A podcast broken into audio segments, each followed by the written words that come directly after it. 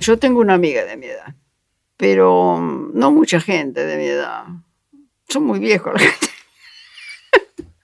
La gente de mi edad es muy vieja, ¿vio? Entonces, yo me relaciono bien con gente más joven, aunque a veces este, tengo un amigo, que vos lo conoces, a Carlos Lucci, que a veces estuve, qué sé yo, toda la semana con gente joven, gente joven, gente joven. Entonces le digo, socorro, etario, necesito a alguien de mi edad con quien hablar, porque No, no doy más ya, ¿no? Entonces, eh, está bien lo de estar con gente joven, pero uno necesita también estar con gente de su edad, también lo necesita, ¿no? Porque hay una experiencia compartida que el joven no la tiene. Los humanos somos seres sociales. Desde tiempos inmemorables en que se descubrió la agricultura y se pasó de un estilo de vida nómade a los primeros asentamientos, el nivel de conexión social pasó a ser parte de nuestra forma de vida. Una forma de vida que además mejoró nuestro bienestar y aumentó la longevidad. Sin embargo, y a pesar de que estamos viviendo una etapa de hiperconectividad, el conocimiento compartido y también la innovación en medio de ciudades grandes o intermedias, la queja de sentirse aislados o solos es cada día más frecuente. La soledad indeseada, aquella que no se busca, sino que es a la cual nos enfrentamos muchas veces sin siquiera buscarla. Este es nuestro tema de hoy. Soy Diego Bernardini, doctor en medicina y profesor universitario, y esta es la segunda mitad, la serie de Radio Nacional donde hablamos de nueva longevidad. En febrero de 2018, la entonces primera ministra del Reino Unido, Theresa May, dispuso la creación de una Secretaría de Estado para la Soledad, una situación que ya estaba teniendo magnitud de amenaza social y problema de salud pública en su país. El desafío de la soledad indeseada no es exclusivo de Europa, aunque allí se lo están tomando muy en serio. En Argentina hay algo más de 6 millones de personas mayores de 60 años. De ellos, 1.200.000 viven solos y de estos, 260.000 declaran sentirse solos. En México viven solas el 12% de las mujeres y más del 9% de los hombres. Y en España, según la Sociedad Española de Gerontología y Geriatría, hay más de 2 millones de personas que viven solas. El 73% de ellas son mujeres. Maite Sancho, ex vicepresidenta de esta sociedad y directiva de la Fundación Matía en el País Vasco, nos amplía la magnitud de este fenómeno. El asunto soledad, como bien sabéis, yo creo que al menos en Europa en este momento está en una, digamos que en un momento álgido. ¿no? Eh, empieza a haber una preocupación muy, muy creciente por eh, la soledad no deseada, por llamarla así. Claro, hasta ahora, por lo menos en los países latinos, eh, bueno, este ha sido un problema, bueno, digamos, una situación, un modelo de convivencia, no me gusta llamarlo problema de entrada, eh, ha sido un modelo de convivencia no tan frecuente entre personas mayores, entre personas que envejecen, pero en este momento sí lo es y es evidente que genera en algunas ocasiones yo diría que en bastantes ocasiones, eh, problemas importantes que tenemos que afrontar. Estamos hablando aproximadamente de que 25 de cada 100 eh, ciudadanos eh, viven solos en, en España y en el caso de las personas mayores de 65 años, eso es una cifra bastante parecida. Pero claro, lo preocupante no es esto. Lo preocupante es que esa cifra aumenta de manera bastante clara en personas que tienen 85 y más años. Eh, bueno, en comparación a nuestra ciudad, pues allá en nuestro país, pues tenemos cifras importantes de personas muy mayores que eh, viven solas. Y es ahí donde las eh, posibilidades de que esas personas se sientan solas, de que además estén en una situación de riesgo y por lo tanto pues que tengan muchas más posibilidades de enfermar que aquellas que están acompañadas, pues aparece eh, con fuerza. ¿no? Cuando hablamos de soledad, como, como, cuando hablamos de vejez y de muchas cosas más, estamos hablando de mujeres. 70 de cada 100 personas eh, mayores de 85 años que viven solas eh, son mujeres, ¿no? por razones obvias, eh, la más importante porque hay muchas más mujeres ya en ese grupo de edad que hombres, pero también, eh, bueno, vamos a pensar en positivo, que son un grupo de población, las mujeres todavía mucho más capaces de vivir solas y que poseen habilidades y competencias que, bueno, digamos que les hace un poco más fácil esto. El problema de la soledad es un problema importantísimo. Yo creo que ya, ya veis como países como Reino Unido, como Holanda, están eh, bueno, generando proyectos, estrategias, planes y demás. La soledad es un tema serio. En agosto de 2017, la Asociación Norteamericana de Psicología publicó un manifiesto fundamentado en investigación clínica donde coloca a la soledad como una amenaza para la salud pública al mismo nivel que la epidemia de obesidad que hoy afecta al mundo. El análisis incluyó 70 estudios que involucraron a más de 3 millones y medio de personas, en los que se pudo observar que el aislamiento social, la soledad y el vivir solo tienen fuerte impacto sobre la mortalidad. Sobre estas manifestaciones clínicas y las consecuencias de la salud, nos habla el doctor Ricardo Jauregui, futuro presidente de la Asociación Internacional de Geriatría y Gerontología. Respecto a la soledad, es un tema que realmente está en el tapete en los últimos años. Ustedes habrán visto las noticias, eh, por ejemplo, en países como la Gran Bretaña, donde han creado un ministerio ¿sí? a nivel del Estado, eh, con rango alto, digamos, este, que se llama Ministerio de la Soledad, dado que está generando eh, un altísimo impacto ¿sí? en la salud de las personas, el hecho de vivir aislados, de vivir solos, sin tener redes sociales de, este, apoyo, ¿sí? Eh, o, a quienes recurrir frente a, las diferentes implicancias de la vida. En general, desde el punto de vista estrictamente médico, médico estrictamente, lo que ya tenemos una cierta evidencia es que la soledad por sí sola es un factor de riesgo cardiovascular, que estas personas tienen un aumento de la mortalidad debido a enfermedad enfermedad vascular, tanto cerebral como cardíaca, y que de alguna forma, digamos, esto se está transformando en un aspecto más a tener en cuenta, dado que sigue siendo la principal causa de muerte en, todo el mundo. La tradicional, la clásica, la que todo el mundo se imagina y se conoce, obviamente es la depresión, es este, el, no poder tener, digamos, herramientas de resiliencia para poder eh, seguir viviendo con un propósito y un pequeño aumento del suicidio también se ha visto en este tipo de, de, poblaciones. Eh, en general, este, las personas que viven solas suelen alimentarse también mal, entonces hay mayor incidencia de enfermedades como la diabetes, eh, la insuficiencia renal, de secundaria la diabetes o no, este, la hipertensión arterial o el mal manejo de la misma, o sea, son, suelen ser personas que no cuidan bien de su salud y por lo tanto hay una mayor prevalencia de todo lo que también se denomina factores de riesgo cardiovasculares, lo cual de alguna manera explica por qué también ese es el mayor impacto que, que se está viendo, digamos, en este, en este tiempo, ¿no?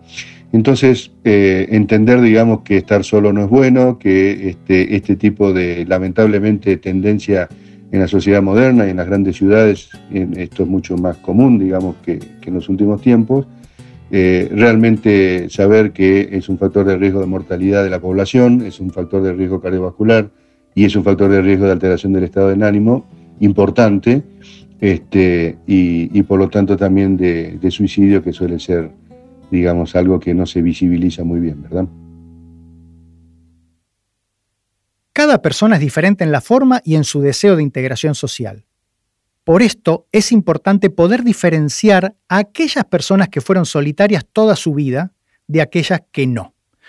Todos conocemos a alguien con estas características y es de esperar que quien fue un solitario o solitaria toda su vida envejezca de manera solitaria. Pero también hay que poder distinguirlos de aquellas personas que por diferentes motivos quedaron en una situación de aislamiento social o soledad indeseada. Para los médicos, cuando un paciente nos dice no necesito ver a nadie, nos resulta equivalente a decir no necesito comer, lo que obviamente no es posible. Todos necesitamos comer, todos necesitamos descansar y también estar integrados socialmente. Pero como todos somos distintos, está en cada uno poder encontrar la forma en que nos resulte más cómodo todo esto. Yo creo que el problema de la soledad, y aquí hablo eh, como, bueno, pues como voluntaria eh, de una organización no gubernamental que nos dedicamos al acompañamiento de personas mayores, a la generación de redes sociales, a que estas personas estén integradas en su entorno y no se desarraiguen en ningún caso. Y desde ahí, pues eh, creo que, que tengo que reivindicar que la soledad se tiene que abordar desde una mirada social y comunitaria, no tanto de servicio. Los servicios eh, debemos de preservarlos, yo creo, para, eh, digamos, tareas profesionales que otras personas no van a hacer de manera voluntaria ni deben hacer. Sin embargo, el generar una conciencia ciudadana en la que dedicar un rato a acompañar a otra persona o a estar con otro grupo de personas merezca la pena, pues realmente eso es lo que va a afrontar de una manera mucho más clara, mucho más sana y saludable para la ciudadanía el eh, problema de la soledad. Así estamos trabajando nosotros. Tenemos un programa, un proyecto que se llama Grandes Vecinos, que es un proyecto espléndido que intenta generar redes de protección, pero también redes de reciprocidad en personas eh, mayores y no mayores que se sienten solas y que en torno a una persona mayor se genera una red de apoyo. Puedo aseguraros que se lo pasan de maravilla y que eh, las personas que están implicadas en este tipo de iniciativas pues aseguran que merece muchísimo la pena el participar en esto. Doy por hecho que las personas mayores que son acompañadas pues también eh, declaran sentirse eh, muchísimo mejor de esta forma. Yo soy partidaria de afrontar los temas de soledad, pues como comentaba, y por supuesto cuando la soledad va acompañada de pobreza, de enfermedad, de barreras arquitectónicas para acceder al mundo social o de todo este tipo de carencias, es ahí donde los poderes públicos tienen que invertir de una manera clara y decidida y apoyar a su vez a la ciudadanía a que la faceta acompañamiento sea una función social. Pero además de todo esto, creo que sobre todo las sociedades latinas, eh, o al menos España, y supongo que a vosotros os pasará lo mismo, tenemos que también empezar a aprender a gestionar la soledad. Yo creo que eh, disfrutar de la soledad en otras etapas de la vida pues nos puede ayudar y mucho a eh, vivir mucho mejor solas y solos si nos toca esa situación o hemos elegido esa situación.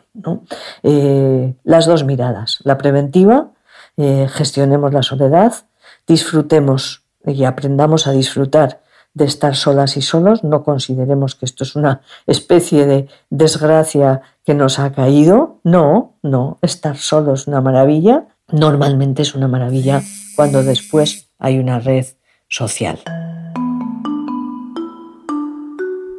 La exclusión provoca sufrimiento y reconoce un pasado en donde el individuo que no contaba con el apoyo de su clan o tribu moría. Las relaciones nos permiten el beneficio de la reciprocidad.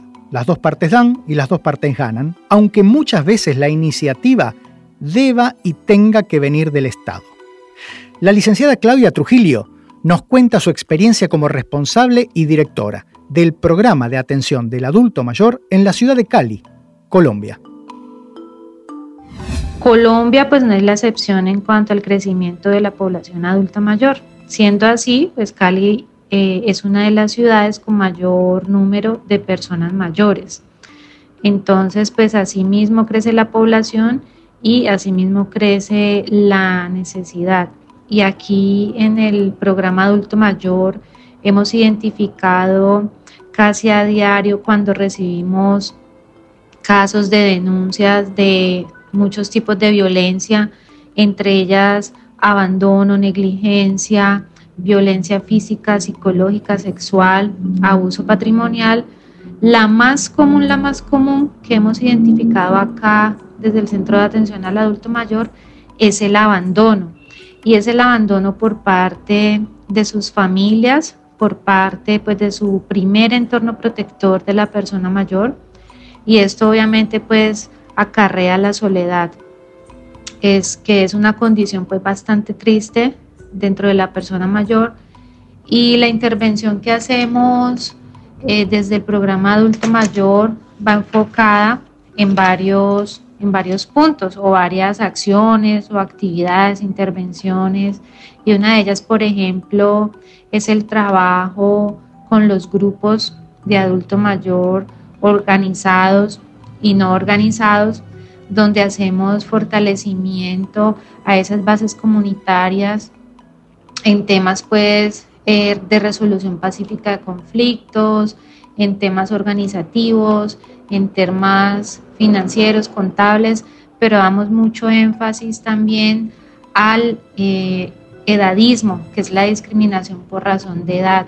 Entonces, al interior pues, de estos grupos, eh, buscamos como apoyarlos para que su red social sea fortalecida o sea pues cada vez más fuerte para que estas personas eh, no se sientan solas, no sientan, no se sientan perdón, abandonadas eh, por sus familias. Otra intervención que hacemos para las personas mayores es a través de los centros vida, que son espacios de atención integral donde atendemos específicamente a adultos mayores que sufren de aislamiento social y familiar.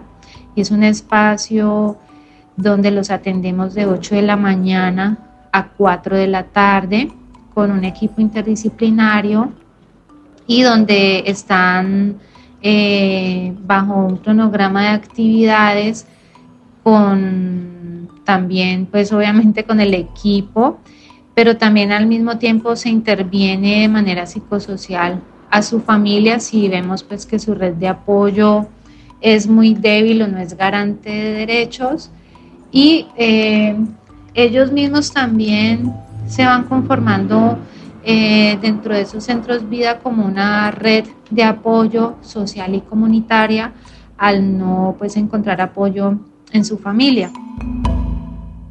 En Latinoamérica hay un país que los estudiosos de las personas mayores y la longevidad observamos con suma atención.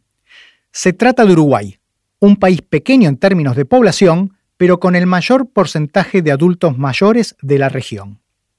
Uruguay tiene una larga tradición en la consideración de las personas mayores dentro de sus políticas públicas.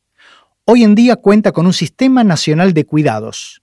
Fernando Bota es el presidente de la Sociedad Uruguaya de Gerontología y Geriatría. La soledad es un gran problema en nuestro país. Eh, la, no existencia de familias, la baja natalidad, la emigración de los jóvenes y por lo tanto la ausencia de jóvenes y de nietos determina que muchas de las personas mayores estén solas, más el lógico proceso de la viudez. En ese sentido, lo que se ha propugnado en los últimos tiempos a través del Sistema Nacional de Cuidado son los sistemas de compañía, eh, a través del cual se brinda la posibilidad en, distintas circunstancias económicas, a veces con, contribuciones por parte del usuario, otras veces absolutamente gratis, de acompañantes personales, los cuales tienen una capacitación obligatoria por parte del Estado y los cuales permiten paliar su soledad y, hacer acompañamiento en domicilio de las personas. También existe mucha, una red de adultos mayores una red de, clubes de personas mayores y ancianos que ha permitido establecer la socialización. Se está en el proceso de generar todo a su vez una red nacional de centros de unos, aún falta mucho, pero lo importante es que finalmente hemos entrado en el camino de pensar en el acompañamiento de las personas mayores, en la prevención de la dependencia, en la promoción de la autonomía de las personas en su entorno y que éste sea fácilmente amigable. ¿Qué puede enseñarle Uruguay a la región respecto a las personas mayores? Bueno, Uruguay puede enseñar que hay que planificar, que hay que prevenir, que hay que pensar que las personas mayores van a seguir creciendo, cosa que nosotros oportunamente no hicimos, pero que nunca es tarde para retomar y empezar esas políticas. Hay que tener claro que se puede envejecer de una manera distinta, que se puede envejecer activamente, que se puede envejecer saludablemente y que los países tienen que estar preparados para ello. La propia estructura de nuestro gobierno está manejada por, en su inmensa mayoría por personas mayores. Los últimos presidentes han sido todos mayores de 70 años o de 80 años, los ministros, los ministros están, la inmensa mayoría son mayores de 70 años también. Es decir, es un país en el cual, eh, sin que sea necesario decir que las personas mayores son prioridad, ellas están en los mayores lugares de gobierno, en lugares públicos, están siendo activos y productivos. Hay toda una inmensa actividad, movida de las personas mayores en cuanto a sus condiciones de actividad física, en cuanto al, involucramiento en la defensa de sus derechos y en la conquista de, beneficios para su clase por edad, que ha sido muy importante. Y a su vez en Uruguay mm, la discriminación hacia la edad eh, se ha diluido por la propia naturaleza de que las personas mayores están siendo uno de los grupos, el grupo de mayor crecimiento y un grupo que está siendo ostensible, cual no es posible ignorar. Eh, al tener en este momento un 18% de personas mayores, eh, es casi imposible que haya discriminación contra ellos, como hay en otros países donde las personas mayores son absoluta minoría.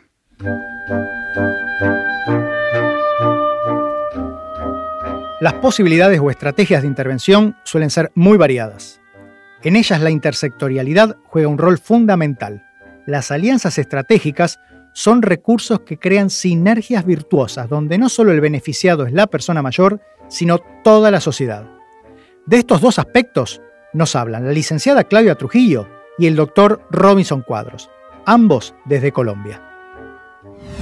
Otro otra de las actividades donde hacemos intervención es a través o está en el marco de los estilos de vida saludable y son las alianzas público-privadas que hacemos con entidades públicas y privadas para así fortalecer obviamente pues estas redes de apoyo, eh, aprendiendo algún arte o haciendo pues alguna actividad que lo saque de la rutina.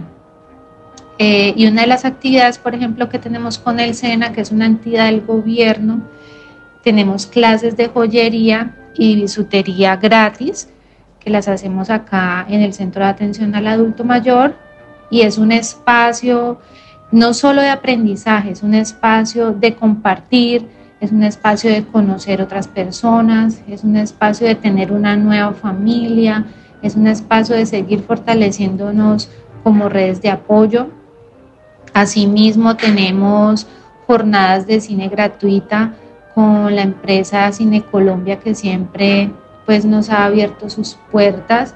Entonces, eh, hay adultos mayores que nunca han ido a cine, que nunca han ido a un centro comercial. Entonces, eh, una oportunidad como esta, pues también les brinda una alegría inmensa y es un cambio de, ver la vida, es un cambio de, muchas expectativas que antes se tenían.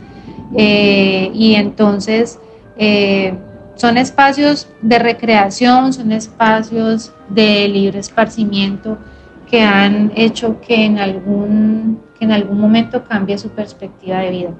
También tenemos con Fundación Telefónica eh, una alianza que va, va obviamente en el tema de la vanguardia de las tecnologías y es el proyecto de escuela familia TICS y es donde se capacitan a los adultos mayores en el tema pues de redes digitales, de internet, de manejo del computador, que hace también que pues tengan apertura, eh, no sé si decirlo así, apertura mental frente al tipo pues, de la tecnología porque muchos sienten temor de usar un teléfono celular, muchos sienten temor de usar un computador eh, y, al, y, al, aprender pues esta actividad, entonces no se sienten solos porque ya pueden eh, comunicarse con sus familiares en el exterior, entonces ha sido también un programa muy, muy hermoso,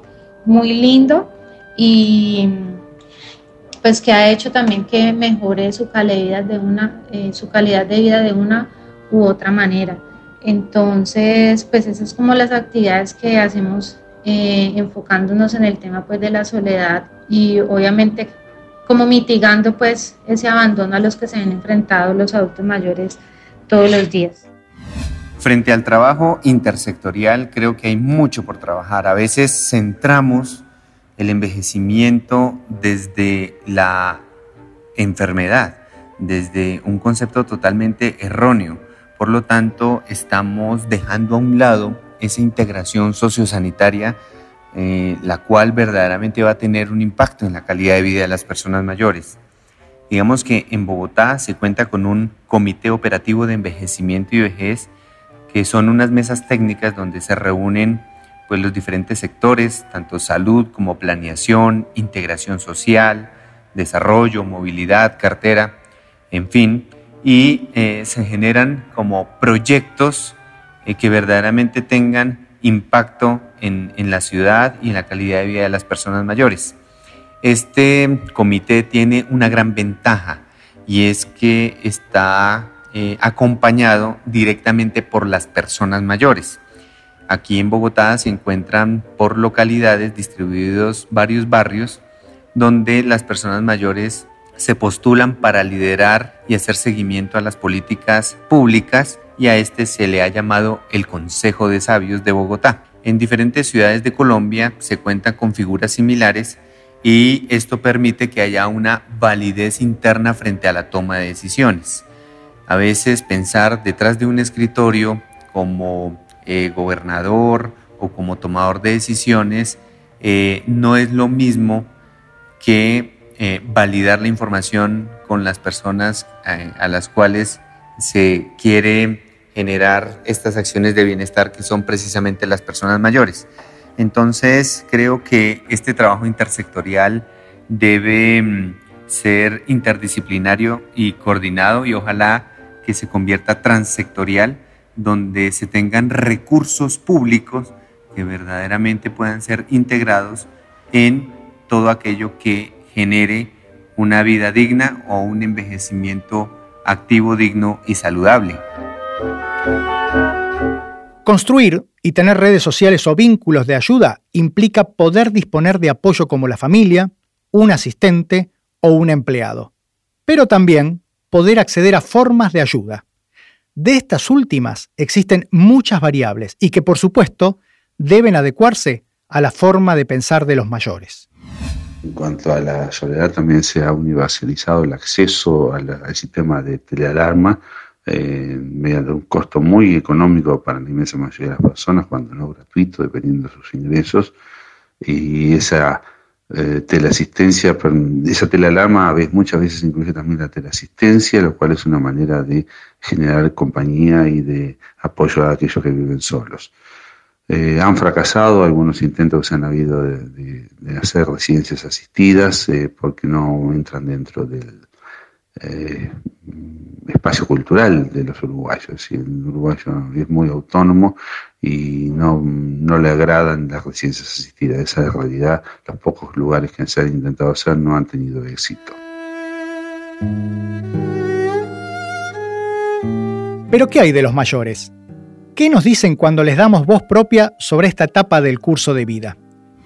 Y sigo, sigo lo mismo, sí. Yo escribo, eh, ahora lo que me publica la revista Criterio, que es una muy buena revista, católica y de interés general. Yo no soy católico, pero eh, publico artículos el, eh, que refleja el viaje a Japón que hice hace en el mes de octubre salió en el último número de Criterio. Este, y ya me llegan algunas correspondencias de gente, lectores. Y además en la materia de diseño estoy empezando un concurso y estoy trabajando como asesor en un estudio de arquitectura de dos exalumnos míos que son socios. Bueno, pero eh, vos ibas a hacer una pregunta. Sí, vos pasaste hace rato esa fecha que en algún momento nos va a llegar a todos administrativa de una jubilación, de un retiro. ¿Cómo la ves hoy a la distancia? Desde el punto de vista económico la veo lamentable porque yo no cobro, eh, yo aporté durante los ocho años que estuve en la función pública, en que no cobraba jubilación porque me la habían suspendido, aportaba 4.200 pesos por mes. Decía este, aporte jubilatorio. Y cuando fui, después de retirado, a ANSES para ver cómo se contabilizaba, me dijeron que no, eso había ido a lo que se llama este, Fondo Nacional de Desempleo. O sea, mi jubilación seguía siendo la misma. Lo cual, bueno, desde ese punto de vista es lamentable. Pero también es lamentable que uno eh, pierda años productivos, años fecundos, donde puede ser útil este, por una cuestión de previa, este, una presunción de incapacidad.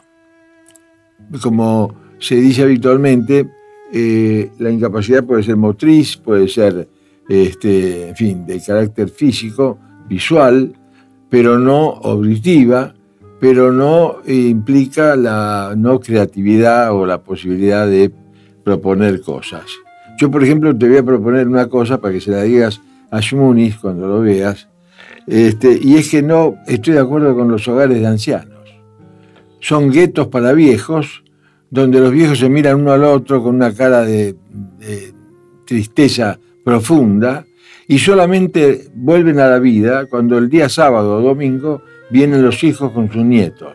Y ahí empiezan a, ahí cambia completamente la, la, fisonomía. Eh, es un cambio para filmarlo, porque eh, bruscamente el tipo que estaba sentado mirando al vacío, resulta que le pregunta, ¿cómo te llamas? ¿Tenés novia? Este, ¿dónde, ¿Dónde estudias? Le, Es decir, yo propongo lo que decía un famoso eh, pediatra o especialista italiano que se llama Francesco Tonucci, muy conocido internacionalmente, vino acá a Argentina, eh, que así como cuando yo era chico, voy a pintar un, panorama muy poco conocido. Cuando yo era chico, la gente mayor sacaba la silla de paja a la vereda, se sentaba a mirar pasar el día, saludaba a alguien, y los chicos jugábamos a la pelota en la calle, eh, usando por supuesto el empedrado, y, y hablábamos con los mayores, y los mayores estaban muy contentos. De manera que yo creo que debería haber una interacción intergeneracional que permita que la gente mayor mantenga lazos con las generaciones siguientes, no solamente cuando vienen de visita el día domingo con sus hijos, ¿no? Eh, hay que pensarlo, pero eh, como soy enemigo de los guetos en general, por ejemplo, los barrios cerrados son un gueto, este, y, nosotros no podemos permitirnos eh, diseñar ese tipo de vida.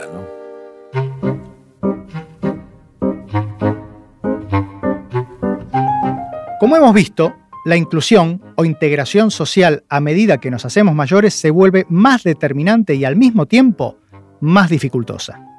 Paradójicamente, parecería ser que a pesar de los esfuerzos e iniciativas que hemos escuchado, el sistema opera en dirección contraria. Interacción social es contacto con otras personas e incluye todo tipo de interacciones, tanto con personas extrañas como con allegados, amigos y familiares. Tiene que ver con cuán a menudo vemos o hablamos con otra persona, aunque sea por teléfono, escribiendo, recibiendo cartas y también saludando a quien no nos conoce ya sea a lo lejos mientras caminamos o cuando vamos de compras o hacemos videollamadas. Sin embargo, cada persona es diferente en su forma y su deseo. En esto va gran parte de la ayuda y cómo nos facilita el entorno la posibilidad de redes o contactos. Pero en definitiva, todo eso dependerá de cada uno de nosotros, un reto personal que caracteriza al nuevo siglo y su nueva longevidad. En la producción de este episodio estuvo Diego Mins. En la operación técnica, Esteban Villarroel y Diego Rodríguez. Yo soy Diego Bernardini y esto es La Segunda Mitad, la serie de Radio Nacional donde hablamos de nueva longevidad. Para escuchar todos los episodios de La Segunda Mitad y más podcasts de Radio Nacional, podés buscarlos en Apple Podcasts, en Spotify y en radionacional.com.ar.